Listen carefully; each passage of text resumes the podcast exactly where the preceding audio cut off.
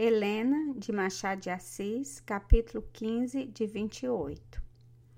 Estácio levantou-se ao amanhecer, uma vez pronto, quis surpreender a tia e a irmã com uma lembrança sua, e escreveu uma folha de papel estas simples palavras: até a volta, 6h, dobrou-a e foi pô-la sobre a mesa de costura de Dona Úrsula. Dali passou à sala de jantar, depois à varanda. Aqui chegando, deu com os olhos em Helena, que o esperava ao pé da escada. Silêncio, disse graciosamente a moça. Não faça espanto que pode acordar titia. Vim saber se você precisa de alguma coisa. De nada, respondeu Estácio comovido. Mas que imprudência foi essa de se levantar tão cedo? Cedo, o sol não tarda a cumprimentar-nos. Adeus, muitas recomendações a Eugênia. Não lhe falta nada, não é assim? Nada. Estácio recebeu a mão de Helena, lhe estender e ficou a olhar para ela. Olhe que é tarde. Dizendo isto, Helena apertou-lhe a mão e procurou retirar a sua. Estácio reteve-a. Se soubesse como me custa ir. São apenas alguns dias, valem por meses, Helena. Adeus, não te esqueças de mim. Escreve-me. Eu escreverei logo que chegar. Não faças imprudências. Não saias a passeio enquanto eu estiver ausente. Adeus, adeus. Estácio quis dar-lhe o abraço da despedida, mas a moça, menos ainda com a palavra que com o gosto fê-lo recuar. Não disse ela, afastando-se, as despedidas mais longas são as mais difíceis de suportar. Recuou até a porta da sala de jantar, fez um gesto de despedida e entrou. Estácio desceu ao custo das escadas. Helena viu-o descer e sair, depois subiu cautelosamente ao seu aposento. Ali sentou-se alguns minutos pensativa e triste. Ergueu-se enfim, vestiu rapidamente as roupas de montar, colocou o chapelinho preto sobre os cabelos penteados à ligeira e desceu. Na chácara esperava Vicente com a égua já exada e pronta. Helena montou sem demora, o pajem cavalgou uma das duas mulas que havia na cavalariça e os dois saíram a trote na direção da casa do Alpendre e da Bandeira Azul. A casa estava ainda silenciosa, porta e janela conservavam-se hermeticamente fechadas. Helena apeou e bateu de mansinho. Repetiu as pancadas progressivamente mais fortes. Ninguém lhe respondeu. Helena, impaciente, rodeou a casa, mas parece que achou igualmente fechada as portas do fundo, porque volveu logo. Colou ao ouvido a porta e esperou. Quando lhe pareceu que era baldado o esforço, tirou da algibeira um lápis e um pedacinho de papel, colocou o pé num degrau de tijolo sobre o joelho, escreveu algumas palavras, dobrou depois o papel e introduziu por baixo da porta. Esperou ainda alguns minutos, caminhou para a égua, montou e regressou à casa. Vinha triste e pensativa. A égua, a passo vagaroso, não sentiu o esforço da cavaleira que deixava ir frouxa a rédea, inútil o chicote. O pajem levava os olhos na moça com um ar de adoração visível, mas ao mesmo tempo com a liberdade que dá a confiança e a cumplicidade, fumava um grosso charuto havanês tirado às caixas do senhor. Dona Úrsula não estava ainda levantada.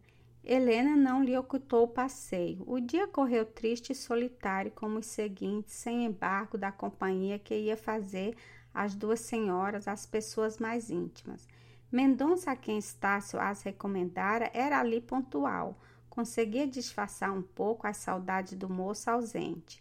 O padre Melchior prolongava as visitas cotidianas. O mesmo sentimento ligava a todas as pessoas.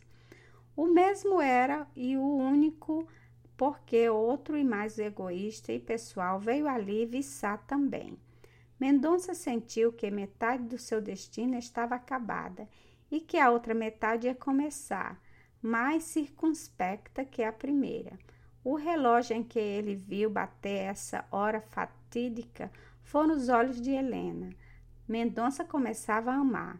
Estovado e não corrupto, atravessara o delírio dos primeiros anos sem perder a flor dos castos afetos, sem sequer haver colhido. Helena sentiu nascer e crescer essa adoração silenciosa, sem parecer que a descobrira. Não animou o mancebo nem o repeliu. Redobrou de confiança, dessa confiança que só se dá aos simples familiares e que mostra claramente um namoro à inanidade de suas esperanças. Ao parecer de estranhos, a situação configurava-se de perfeita concórdia. O coronel-major piscou um dia os olhos ao Dr. Matos. O Dr. Matos proferiu um latte, targuiz e reba. E ambos foram repartir o pão das conjecturas com a esposa do advogado, senhora muito perspicaz dos namoros de salão. A opinião dos três é que o casamento era coisa provável e talvez certa. Um só obstáculo podia haver, eram os escrúpulos do pai de Mendonça.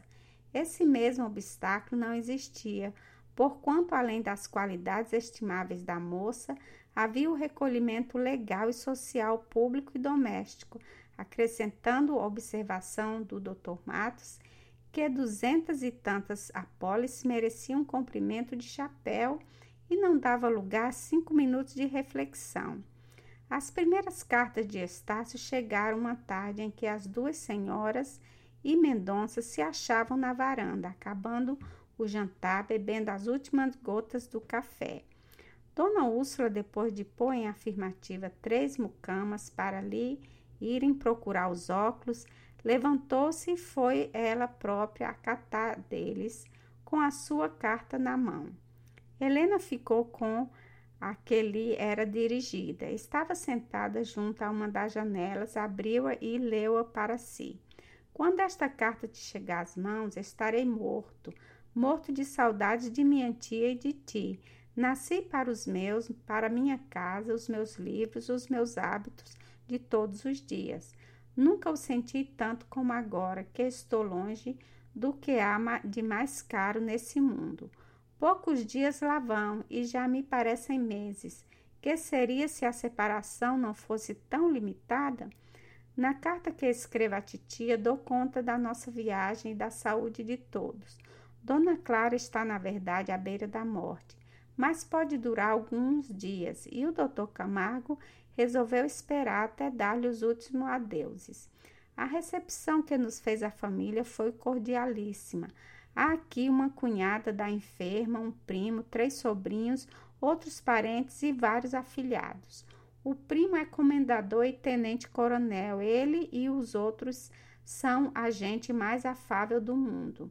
Os homens da família são influências eleitorais. Quando souberam da minha candidatura, ofereceram-me logo aos seus serviços com a cláusula única de que haja prévia recomendação do Rio de Janeiro. Agradeci o favor com muita abundância d'alma, porque a tal candidatura que não me seduzia nem seduz, não há remédio senão cuidar dela de modo que o meu nome não padeça a injúria da derrota. Que te parece essa pontazinha de vaidade? Mudemos de assunto, que este me aflige, e não quero filosofar sem ti, que és a minha companheira nessas validações de espírito. Aí não te lembrarás, talvez, das nossas palestras? Aqui lembra-me tudo. De manhã dou meu passeio equestre, como lá. Mas que diferença? Quem vai ao meu lado é o tenente-coronel, excelente homem, coração de pomba, com o defeito único e enorme de se não chamar Dona Helena do Vale, a minha boa Helena, que lá está na corte a divertir-se sem o seu irmão. Ele fala de tudo e muito, do café, do governo, das eleições, dos escravos, dos impostos. Eu ouço, que é o menos que eu posso fazer, e deixo ir sem interrupção às vezes, como que desconfiado, recolhe-se ao silêncio. Eu ato a fio da conversa e ele encarrega-se de desenrolar o novelo. Tão pouca coisa o faz feliz. Já casei uma vez, confesso-te que é o que me pode distrair um pouco. Pensava ter perdido o costume, mas não perdi. A modéstia impede-me dizer mais. A fazenda é vasta e a casa excelente. Não te direi que gosto da vida agrícola. Não gosto, não me dou com ela. Mas viver num recanto como este, a 2 passos do mato, a tantas léguas da Rua do Ouvidor, isso creio que se dá uma minha índole. Consultaremos titia. Eu não sei o que é amar o tumulto exterior. Acho que é dispensar a alma e crestar a flor dos sentimentos. Nasci para monge e creio que também para déspora, porque estou a planear uma vida ignorada e deserta sem consultar preferências. Sou um Cromwell, com tendências de frade, ou, por dizer tudo numa só palavra, sou um Lutero muito inferior. Pobre Helena, já não vale 4 páginas só a falar de mim. Vejamos o que tens feito. Andas muito triste, passeias, lês, jogas, tocas... Conta-me tua vida o mais miudamente que puderes. Conta-me a vida de todos, não me escondas nada. Se, por exemplo, ao abrir um livro ou tocar uma tecla de piano, pensares em mim, escreve isso mesmo, marcando o dia, a hora, se puder ser. E depois dou-te o direito de perguntar onde ficou a minha gravidade e responderei que há uma puerilidade séria e que os extremos se tocam. Quando assim não seja, a culpa é do céu, que me não deu minha irmã criança. Agora é preciso que comecemos pela primeira fase da vida.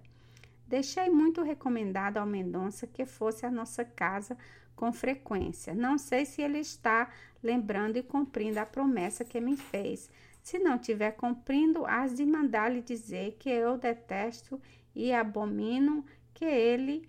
é o maior traidor que o céu cobre, que tudo fica acabado entre mim e ele, que a amizade é um culto, etc. Diz-o o que te parece pelo modo que é usual. Lembro-me de ti, propósito de tudo. Hoje de tarde, por exemplo, o terreiro oferecia um aspecto bonito e característico. Se ela estivesse aqui, disse comigo, faria um magnífico desenho. Peguei de um lápis que trouxe meia folha de papel e quis reproduzir o panorama. Escrevi um problema algébrico, foi um conselho que me deu o lápis. Ninguém se meta a fazer aquilo que ignora. Eu ignorava o que era estar ausente da família. Por que motivo me determinei a tentá-lo? Interrompi esta carta para receber o Dr. Fróis, que é o médico de Dona Clara. Veio ao meu quarto para me dizer que o estado da doente é perdido, que a morte é certa, mas que a vida pode prolongar-se ainda por muitos dias. Vê que perspectiva, estou com raiva de mim mesmo. Estes últimos dias da enferma pesam sobre mim como se for o punho fechado do destino. Se a morte é certa... por que viver alguns dias mais? E é a vida isso? Ou é morrer aos goles, sem consequência do que se perde nem do que se vai ganhar? Está decidido. Posso ir daqui a 6 dias ou daqui a um mês. Será o que Deus quiser. Manda-me, entretanto, alguns livros do meu quarto. Só achei um manual de medicina prática. Manda-me alguma coisa que me faça lembrar o Andaraí. Tira da estante 8 ou 10 volumes à tua escolha. Manda também algum trabalho de agulha teu. Quero mostrá-lo à cunhada de Dona Clara, a quem gabei muito os teus talentos. Se puderes desenhar alguma coisa à pressa, o tanque, a varanda ou qualquer outro lugar, faz-o e manda com o resto. Escreve-me longamente, conta-me tudo o que houver interessante, fala-me de ti, que é o meu consolar, minhas saudades, que são imensas, imensas, como este amor que tenho a minha família toda. Vou fazer por voltar breve. Adeus, minha boa Helena, adeus, minha vida, adeus, ou mais bela e doce de todas as irmãs. P.S. Reli a carta e fiquei envergonhado do trecho a respeito da vida da doente. Perdoa-me a ferocidade e leva em conta da solidão.